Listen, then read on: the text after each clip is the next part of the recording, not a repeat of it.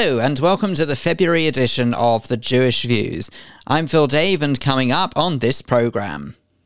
I'm Kate Fulton. I'll be tackling faith in lockdown. That very topic has inspired a talk of the same name by Dr. Miri Freud Kandel, and it's going to be held on Monday, the 8th of February at JW3. I'm Tony Honigberg, and I'll be talking to one of this year's Junior Bake Off contestants, Zack Cohen. He'll be telling me all about his baking skills and who influenced him. I'm Jon Kay. Margate Hebrew Congregation's building from the 1920s has been saved thanks to a fundraising campaign. I'll be finding out what's next for the 100 year old site. And as if all of that isn't enough, we'll have a rather delicious sounding idea courtesy of our Jewish domestic goddess Denise Phillips in time for Purim. And our rabbinic thought for the month comes from Rabbi Jonathan Wittenberg of New North London Masorti Synagogue. But before all that, with a roundup of the Jewish news from the past month, I'm Vivian Krieger. The chief rabbi has strongly condemned a wedding that took place at a Haredi girls' school in Hackney, which around 400 people attended in a flagrant breach of COVID 19 regulations. It was broken up by police. Rabbi Mirvis wrote on Twitter that the event at Yesodey Hatorah Senior School was a shameful desecration and that it was abhorred by the overwhelming majority of the Jewish community. Hackney Council is investigating and has spoken to the school's chairman of governors, while the local mayor, Philip Glanville, said he was deeply disappointed that such events are still happening in Hackney and Stamford Hill, despite the very grave pandemic situation. In Israel, the Pfizer coronavirus vaccine is proving to be 92% effective in a study done by Maccabi Healthcare Services. Out of 163,000 Israelis who were vaccinated, just 31 were diagnosed with COVID 19 during their initial 10 days of full strength protection. In their clinical trials, Pfizer had reported that effectiveness achieved was 95%. A leading vaccine statistics analyst said that 92% was very good news and the Israeli co founder of a nasal spray which kills the virus that causes COVID 19 says she believes it will be a game changer in the fight against the disease. Dr. Gilly Regev, who lives in Canada, said that trials showed that people who used what she called a hand sanitizer for the nose did not get infected. The first UK clinical trials of the spray begin shortly. Prince Charles and his wife Camilla, the Duchess of Cornwall, joined a number of public figures to light a commemorative candle to mark Holocaust Memorial Day 2021. The Prince, who is patron of the Trust, said, As the last generation of living witnesses tragically pass from this world, the task of bearing witness falls to us. The theme this year was Be the Light in the Darkness. Rachel Riley has won her libel case against a blogger who said she was a serial abuser. The Countdown star had been accused of encouraging online harassment of a 16 year old sympathetic to Jeremy Corbyn, who was known only as Rose. The blogger, Mike Sivier, claimed Miss Riley had cold shouldered the teenager, which, he said, led to her receiving death threats. A High Court judge ruled in Miss Riley's favour and said it was self evident that her main concern was anti Semitism in general. And finally, the legendary US talk show host Larry King has died at the age of 87. He had a number of health issues and had been diagnosed with coronavirus. Tributes poured in for the man called a giant of broadcasting, who presented his CNN show Larry King Live for 25 years. Viv, thank you very much. You're listening to the Jewish Views in association with JW3. Now, there is no denying that the pandemic has changed many aspects of our lives. Perhaps one that has really seen a shift, either for or against, is that of faith. That's the topic that has inspired a forthcoming JW3 event by our next guest. Dr. Miri Freud Kandel will hold a talk on Monday, the 8th of February, entitled Faith in Lockdown Building Blocks to a Contemporary Jewish Theology. I'm pleased to say that Dr. Kandel joins me now. Tell us a bit about your background, who you are, and, and, and why you're speaking about this subject. My background I'm a university lecturer in Oxford in um, theology. My field, particularly, is modern Judaism. Well, I have a book coming out that is looking at Louis Jacobs. The title is Louis Jacobs and the Quest for a Contemporary Jewish Theology. And so, this question of contemporary Jewish theology is something that I have spent a lot of time thinking about and working on.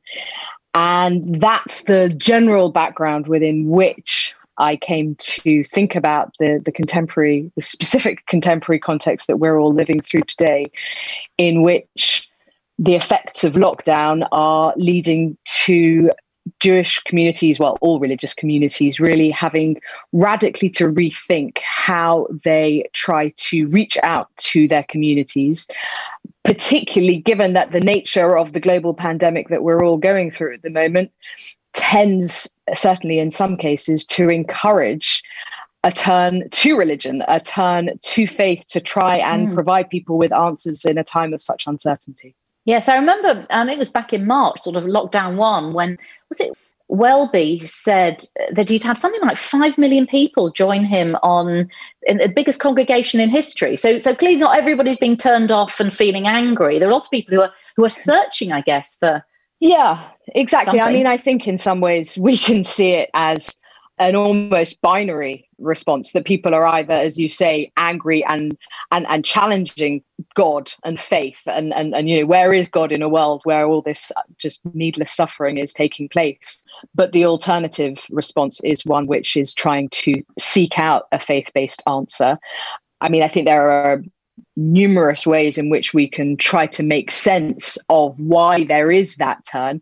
But from the particular perspective of Jewish thought, uh, it is a very well established mechanism within Jewish theology to try to respond to periods of suffering by seeking some sort of faith based response, suggesting that somewhere within despair there is the opportunity to find hope.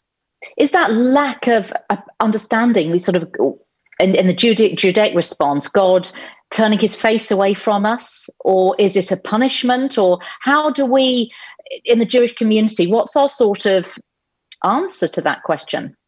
Oh, what's well, our given a, answer? Uh, I'm not asking it to be, what's, the, what's, some of the given answers? Yes, well, exactly. I mean, to suggest that there could be a single answer, I think is, you know, I was going to say the, the classic Jewish response to any question is to offer at least two different suggestions. And contradictory. And, and the truth, Exactly, absolutely, by its nature.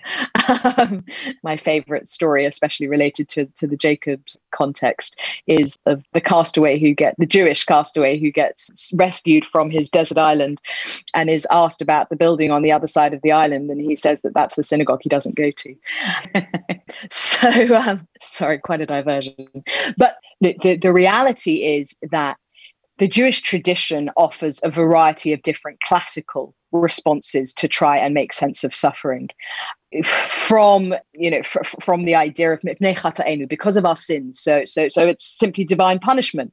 Or we can think about divine providence that this is part of a divine plan but it lies beyond our understanding and and yes there's also notions about free will. So it's the hidden countenance of god and therefore we should try to it's really about empowering humans to think about how to respond to to periods of suffering. And we can't blame god for them. That kind of misrepresents the the the, cha- the nature of the challenge. But actually i think the real point i want to make is i'm less interested in the particular theological responses to the the crisis of faith that lockdown not so much lockdown but but the general experience of a global pandemic creates. What i'm actually interested in thinking about are some of the broader challenges that face jewish communities when we think firstly about the impact of closing synagogues, what that means. How does Judaism mm-hmm. function in a contemporary context without access to synagogues? Because one of the key features in the development of modern Judaism has precisely been the importance, the centrality mm. of synagogues in expressing and constructing notions of Jewish identity. So, how do we deal with that? And then the second question is what happens to religious authority in these contexts where either religious authorities are questioned for not coming up with the right sort of responses, advising their communities of the importance of isolation, staying in the home, keeping safe, and understanding the, the primacy of looking, you know, saving people's lives over going to synagogue to pray or going to the yeshiva to study, etc. Or the obverse, challenging the religious authority of rabbis when they come up with rulings that people don't like. One of the, the most notable that I'm planning to, to think about in, in, in my talk is, for example, the refusal to allow people to say Kaddish in the virtual minyan, mm. you know, at a time when the nature of this pandemic means sadly many people are losing relatives. The struggle to have recourse to traditional means of mourning is, is, particularly problematic. And there is a questioning of religious authority and the rabbinic response to, to how to think about that and, and offer uh, possibilities. Because mm. i think just to not want you to sort of to dwell on, on the sadness but there have been sadly a number of a number of funerals. And i know that the the purification procedures the tahara procedure isn't undertaken at the moment. And I think that causes huge upset to people, as well as the fact that they can't go to the to the to the graveside and they can't they can't be there to to sort of to fit into that normal process which really helps in the long run on the road to to, to getting better ah, getting out of it i i mean Absolutely. I mean, the power of Jewish mourning rituals is really quite remarkable when we analyze it from a sort of sociological perspective. Forget about the, the, the theological components. The power of the of, of, of the rituals associated with mourning in Judaism offers so much in helping Jews to think about these issues. Well, on a, on a slightly lighter note, what is good has come out of this? What what sort of building blocks will be built towards a sort of something positive for the future? Well, the truth is, I think my talk has a lot more questions than answers, which is obviously a good theological approach to take in general terms. Encourage thinking rather than necessarily offer a clear path ahead. But I think it's exactly as you mentioned from, from Archbishop Welby. What's been quite striking is that when people are at home with limited uh, options of what to do, one of the things they are doing increasingly is turning on and logging into online press, opportunities, learning opportunities, etc. I mean, you mentioned the, the, the many logging into to, to, the Archbishop of Canterbury, but also think about in a Jewish context, think about Limmud and and and the numbers that logged into to, to, to this year's Limmud Festival, well, last year's Limmud Festival now. So there's massive potential and opportunity. The question, which I think is really something that I want to explore in my talk, is how and can religious established religious institutions respond to that? Do they have the ability to be free thinking and creative enough to be able to build on, on on the creativity that they have been forced to bring in in response to lockdown and what what will the future be for, for Jewish communities moving forward the talk is called Faith in Lockdown Building Blocks to a Contemporary Jewish Theology. It's on Monday, the 8th of February at 7:30 p.m. and we've been hearing about it from Dr. Miri Freud Kandel. Dr. Miri, thank you for speaking to us on this edition of The Jewish Views. Thanks very much. You're listening to The Jewish Views in association with JW3. As Jews, we love our food. Indeed, whether it's Yom Tov, Shabbat, or just sitting at breakfast discussing what we're going to have for lunch and dinner. Food is very important. My guest, Zack Cohen, 13, from Leeds, also loves food, especially baking, and was a contestant on this year's Junior Bake Off, and is here now to tell us who influenced him with his baking and why he wanted to be on Junior Bake Off. Zack, thank you very much for coming on the Jewish Views. Before we talk about Junior Bake Off, I understand that your baking skills come from your grandma, Leela. Tell me how she has influenced you and what was the first thing you were allowed to bake? Well, I remember from quite an early age going to her house and we would make cupcakes for birthdays and very simple, like one layer cakes.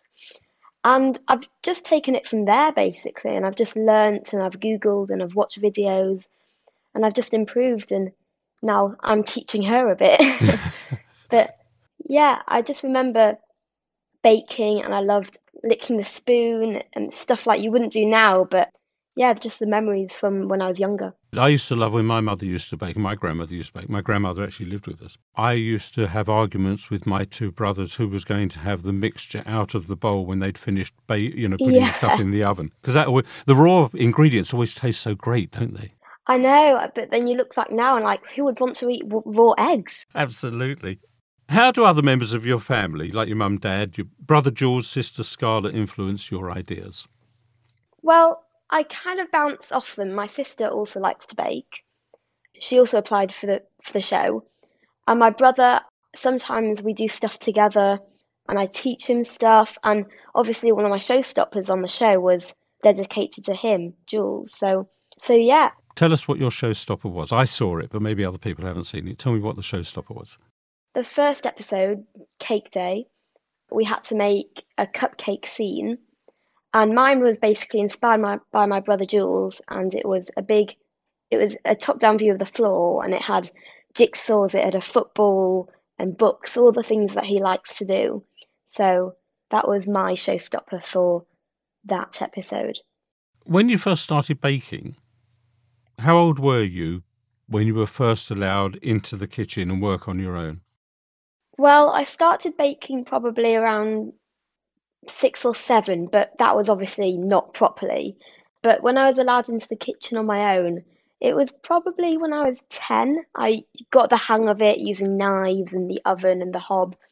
So not not about 4 years I've been doing it properly on my own. I was quite impressed with yourself as well as others on the show because you're using sharp instruments, you've got hot ovens, cold fridges, sprays, and all other sorts of things, food dyes, and everything else. That how young people are and how well trained you all were in using all these instruments. What did you find about that? Yeah, I, I know there was quite a few young bakers and they're properly incredible for their age. I wouldn't have been able to do that at my age. But I think with baking, you have to learn those basics as well. And that's the whole way of getting let into the kitchen. But it just takes skill and time and just going slowly, really. And bravery, I think, with sharp knives Yeah. and things. And I and I guess you'd like everybody else. And and I like I love cooking. I don't do any baking because I, I I just can't get my head around the baking because it's very much a science. But cooking is is one thing, and you do cut yourself and and everything else. You, Yeah. you can't help it. What is your speciality? Well, I I love making bread, so I make bagels every weekend, and I do the challah on the Friday. So I do love doing bread, but I've recently been really into making cakes, and I love decorating cakes, and I've been using fondant and different buttercreams, and so yeah, I would say bread is my speciality, but I also really enjoy cakes, and really any really anything. Do you like science? Do I like science? Yeah. I think so. because baking and baking unlike I, I mean i do cooking which is not necessarily a science because i look what's in the cupboard and throw things together but baking is definitely a science because if you get the ingredients slightly Yeah. wrong it doesn't work so do you like science at school I do enjoy science, and I always remember my food tech teacher saying that baking is a science, cooking is a hobby. absolutely And I remember that a lot because, you know, cooking you can add a bit more tomatoes and take away some of the spices, but with baking, you have to have the flour right, you have to have the butter and the baking powder. So, yeah, I do enjoy science at school, yes. Why did you want to be a contestant on junior bake off So I remember finding out about it, and we found out about it. I think my mum told me, and that day I knew I wanted to apply. So I was in the car. I, I was saying I'm going to apply as soon as I get home, and my mum was like, "Just go slow and let me read it through." And I remember going straight into my bedroom, getting out my phone, and rushing through the form, and I just applied. And I didn't even tell my mum until once I'd done it, and yeah. She was a bit iffy, but yeah. that was my question what was her reaction what i mean you say she was a bit iffy but, but what happened after that Would, i mean what did she say once she'd got over the initial shock I think she was fine. She knew I was going to do it anyway, but I showed her what I'd done, even though it already had been finished. She was fine with it, but I never thought I'd get on on the show. So, yeah, when you did find out how excited were you I was so excited when I found out. I remember we were we were on a holiday in Europe, not in Europe, in England, because you couldn't go anywhere else. We're in Northumberland actually, and I wanted to tell all my family, and I was trying to call them, but the Wi-Fi was so rubbish that I couldn't get in touch with family, and so it was so funny. But um, we did, and everyone was so supportive and we were so over the moon and joyful. And it was honestly so exciting. It must have been so exciting. I can just imagine. I, I mean, I, I, as you can see, I'm in sort of the entertainment industry, and when you go on, on an audition and you get the job, because you always expect you come away from an audition, you think I did so rubbish on that audition, I'll never Yeah. get that, and the phone goes and you got the job, and that, the excitement is just phenomenal. It is.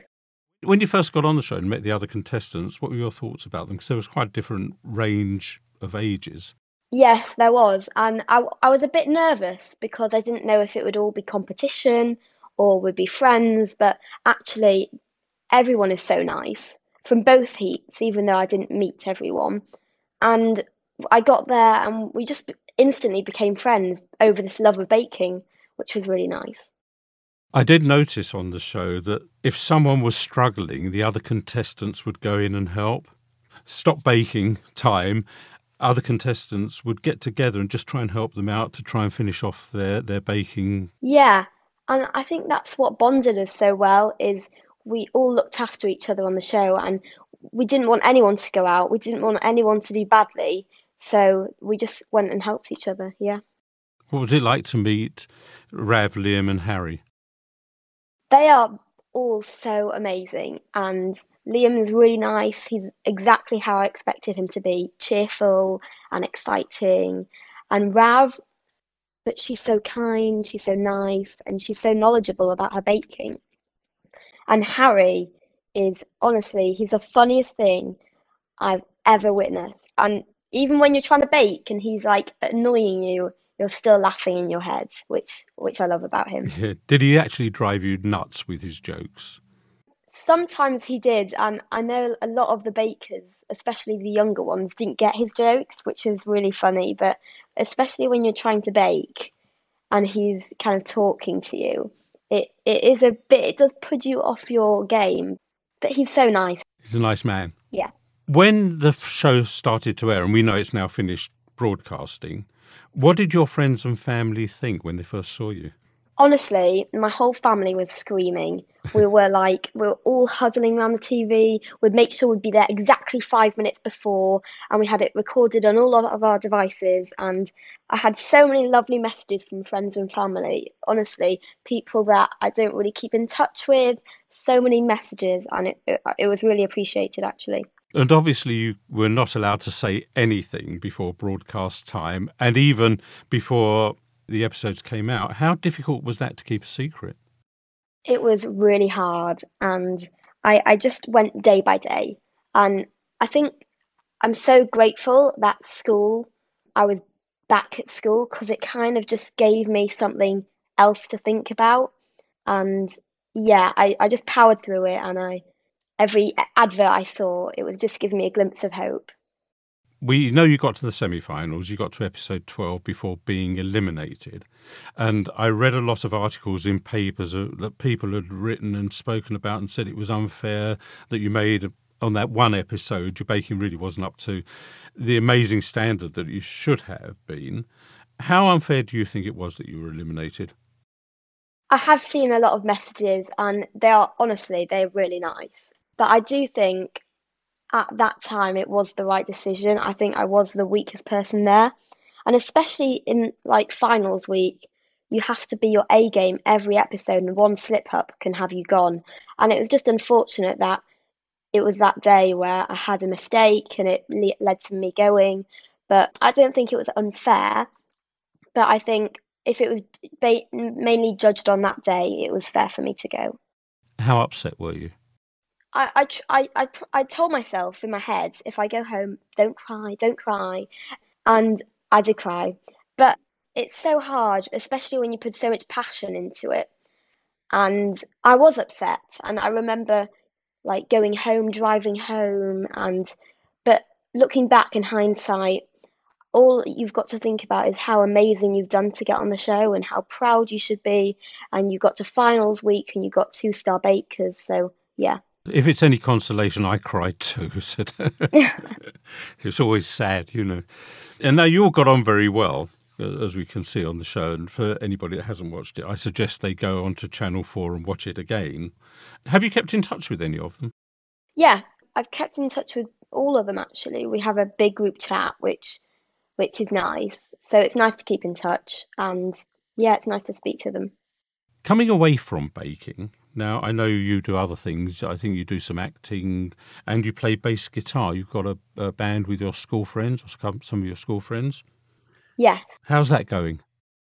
So I mean, it has stopped because obviously COVID, but we we still are doing stuff, and we we do stuff on after school sometimes, and I play bass, and I've actually recently picked up electric guitar and a bit of piano, so that's nice.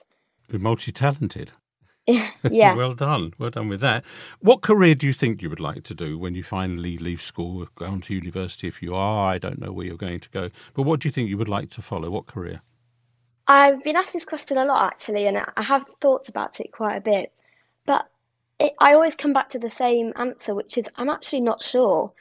I, I would like to do something using the creative mind, but I don't know what that is yet. So hopefully, like it can lead me down the right path. Whether it will be baking or whether it will be entertainment, I guess. Yeah. Zack, thank you very much for coming on the Jewish Views. It's been great talking to you, and I wish you all the luck in the future with whatever career path you take. And we hope to see you somewhere else another time, maybe. Thank you. I love being on here. Thank you.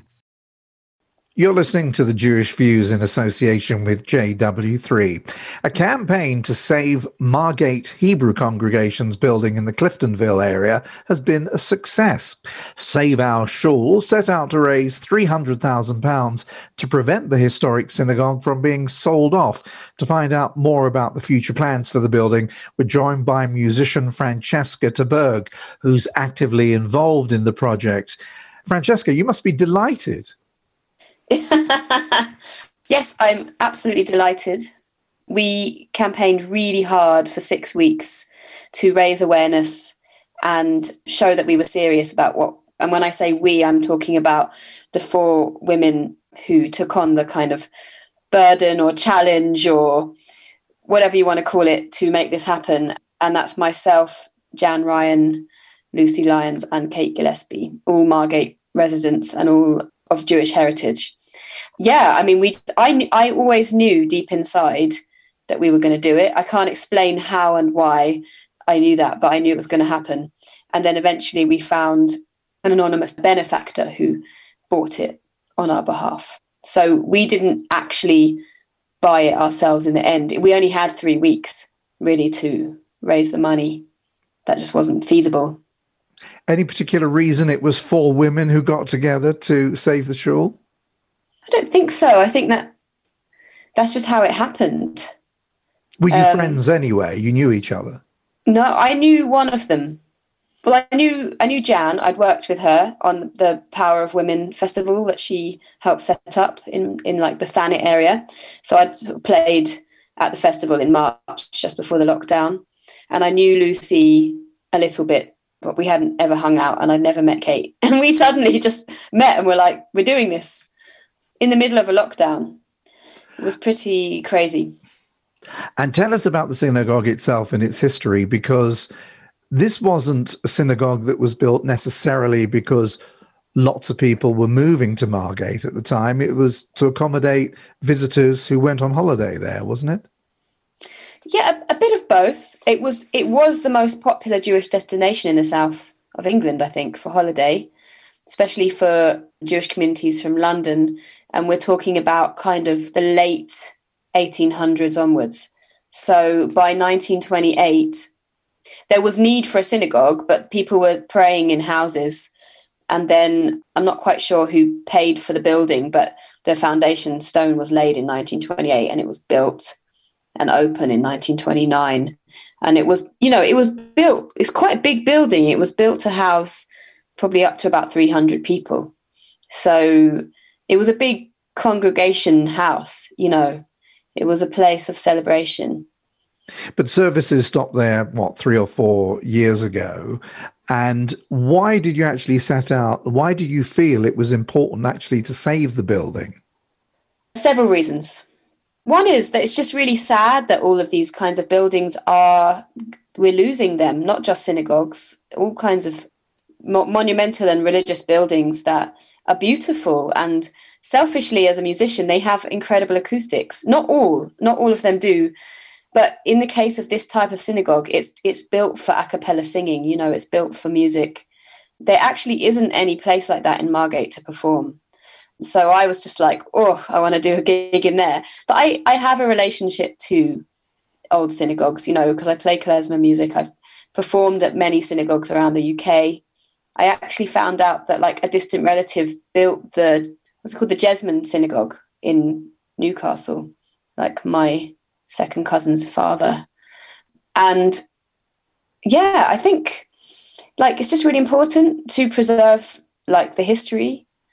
Not not to put it in a museum but to remember it. And if it got knocked down and made into flats which is possibly what would have happened then you lose that history. So there's loads of reasons now it's going to be a cultural space but will any parts of the synagogue still be there so if you walked in to have a look at it would you say oh this used to be a synagogue I think it will be obvious. I mean, first of all, there's sort of Stars of David in the architecture, and there's the dome, which is very Jewish as opposed to Christian. You know, that, that's one of the key signifiers that it's not wasn't a church. There's this amazing intact stained glass windows, which were actually paid for by some EU, I think, Jewish heritage funding quite recently. And that's the thing that I was first drawn to about the building when I first walked past. I thought, oh God, those are good quality stained glass, you know, like this place is not in bad nick. But the actually before the sale, the the Margate Hebrew congregation completely stripped the building. And at first I sort of thought, why are they doing that? But the truth is it, they needed to sell it as clean as possible. Do you know what I mean? So it could be taken on by whoever bought it and just they they washed their hands of it you know they wanted to get rid of it they wanted to let it go it was a financial burden for them it wasn't open so that everything's gone inside literally everything and it's actually been deconsecrated already by a rabbi in ramsgate so the photos of that i've seen where you see the yes. ark that's all gone the ark i think the ark is still there but it's obviously empty they yes. had for the, the they've kept those doors. they've but the uh, the ark doors are there. The ark is there. That's it. So, what do you hope to use it for? What sort of so, events? So, I mean, so many things. Like I said, there's nothing. There's no space like that in Margate, or even in anywhere in Thanet. Actually, concerts, workshops, talks, dance, exhibitions. We're going to put a cafe in there, which is going to serve food from like different kinds of food from the, the cultures that are represented in the area now. Because it's actually one of the most diverse areas in the UK but it's also one of the most poor areas of the UK exactly where the, the synagogue is like those neighboring streets. It's very very poor. So we want it to be approachable somewhere that everyone feels they can go and make use of. But we would i think we would like to have some jewish events in there but we can't i can't say right now what those will be. And and we don't want to be kind of beholden to any particular religious group because I think that's really complicated and it's not that helpful.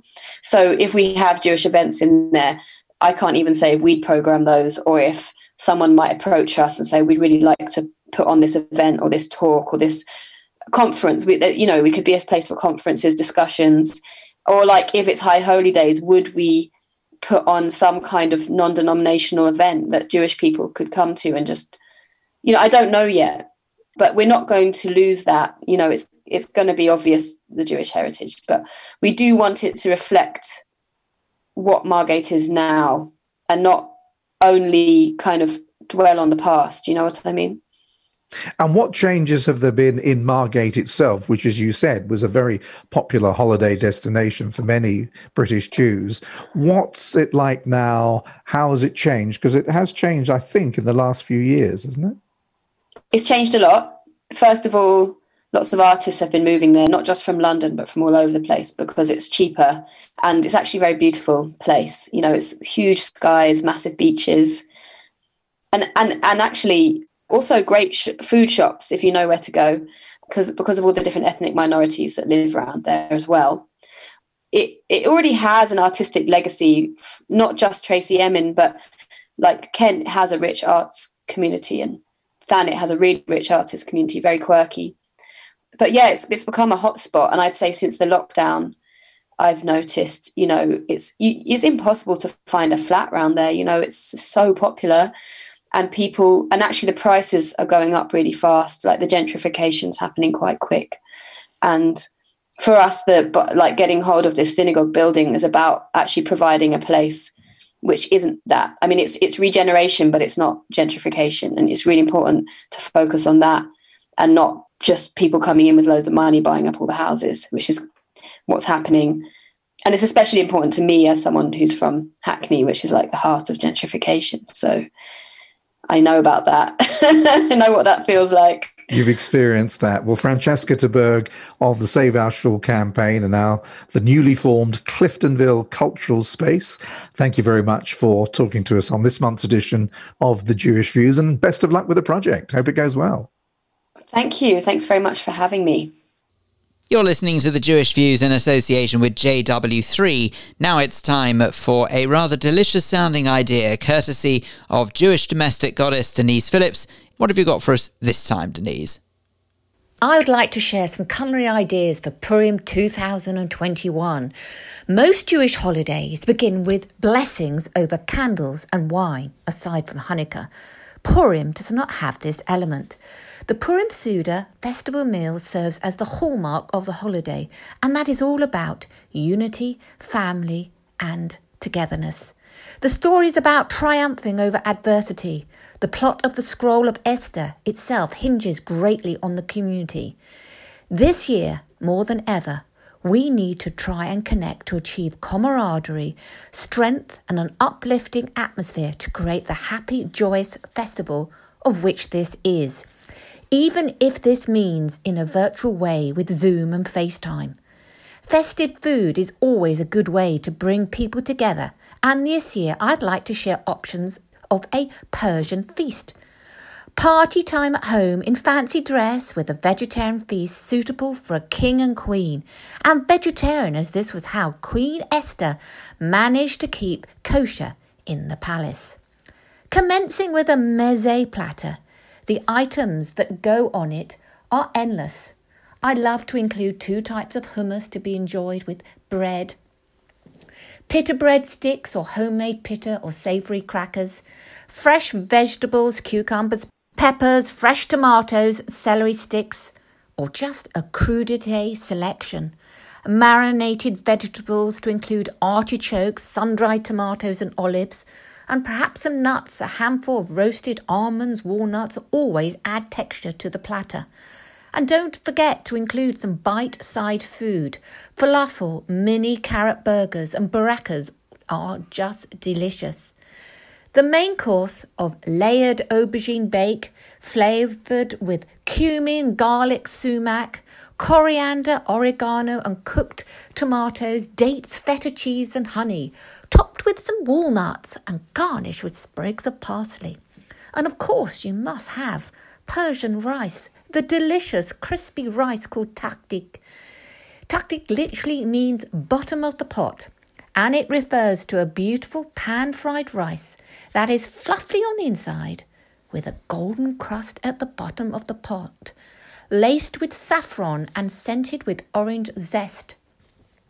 And to accompany this, you need to have a refreshing Persian salad, very similar to the Israeli salad. I like to include pomegranates, dill, mint, lime, green peppers to the chopped tomatoes and cucumbers. And for dessert, traditional Persian desserts might include saffron rice pudding, halva, baklava, rice custard, and very often they have pomegranates. And I will be serving my favourite chunky halva chocolate cake. Yes, I repeat that delicious chunky halva chocolate cake. The recipe is on my website. A must for all chocolate and halva lovers. So I want to leave you with an uplifting passion of food, good recipes, and tasty ideas. Happy Purim and Chag Sameach. Best dishes, Denise. As ever, I'm salivating now. For more information on any of Denise's recipes, you can always go to Denise's website, which is jewishcookery.com. You're listening to the Jewish Views in association with JW3. Time now for our rabbinic thought for the month. It comes courtesy of Rabbi Jonathan Wittenberg from New North London Masorti Synagogue. I love Tu B'Shvat, the new year for trees, and here's four reasons why. The first is the Torah and the Hebrew Bible itself. They have a deep respect for trees. It begins with the Garden of Eden, with the trees of life and the knowledge of good and evil. The Psalms sing about trees, the branches dancing in the wind and the rustling of the leaves like the clapping of hands. And the book of Daniel has this remarkable description of the tree at the center of the world, beneath which birds and animals find food and shelter. It's an image of our planet. The Bible is a tree lover's manual. Then in the Mishnah, Tractate Rosh Hashanah describes not just one new year, as we tend to think of Rosh Hashanah, but four, and the last in the list, but not the least, is Tu B'Shvat itself. It was first of all a date in the agricultural year for tithing, but it grew like trees themselves grow, into a celebration of land itself and everything that grows. Until modern times, we as Jews lived close to the earth. We appreciated plants and animals, farming and wildlife. They're all part of creation for which we had a duty of care. These are relationships which we as urban Jews need to restore.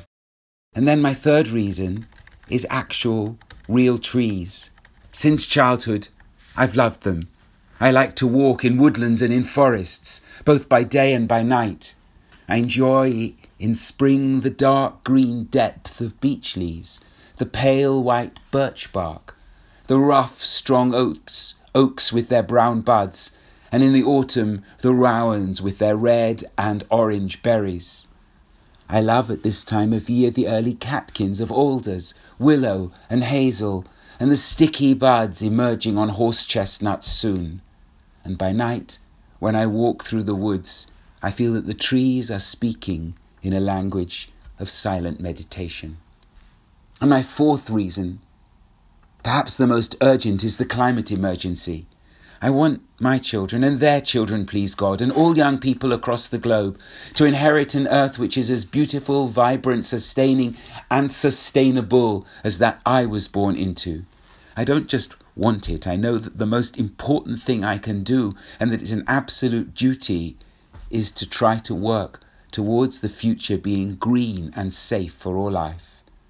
Now, trees are not the whole of the answer because we also need to want less, use less, and waste less.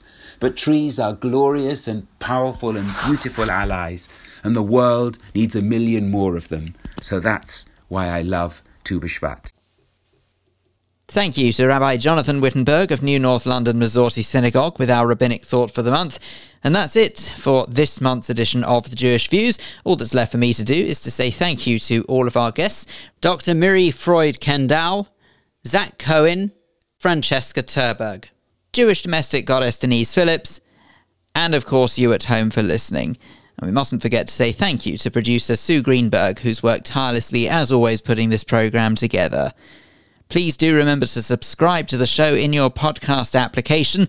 That way, you'll know when new episodes become available and you'll be able to listen to all previous episodes of The Jewish Views, should you so wish. For more information on any of the guests, you can always go to our website, jewishviews.co.uk. From me, Phil Dave, and the whole team, including Tony Honigberg, Clive Roslin, Jon Kay, and Kate Fulton, we hope that you will join us next time here on The Jewish Views. Goodbye.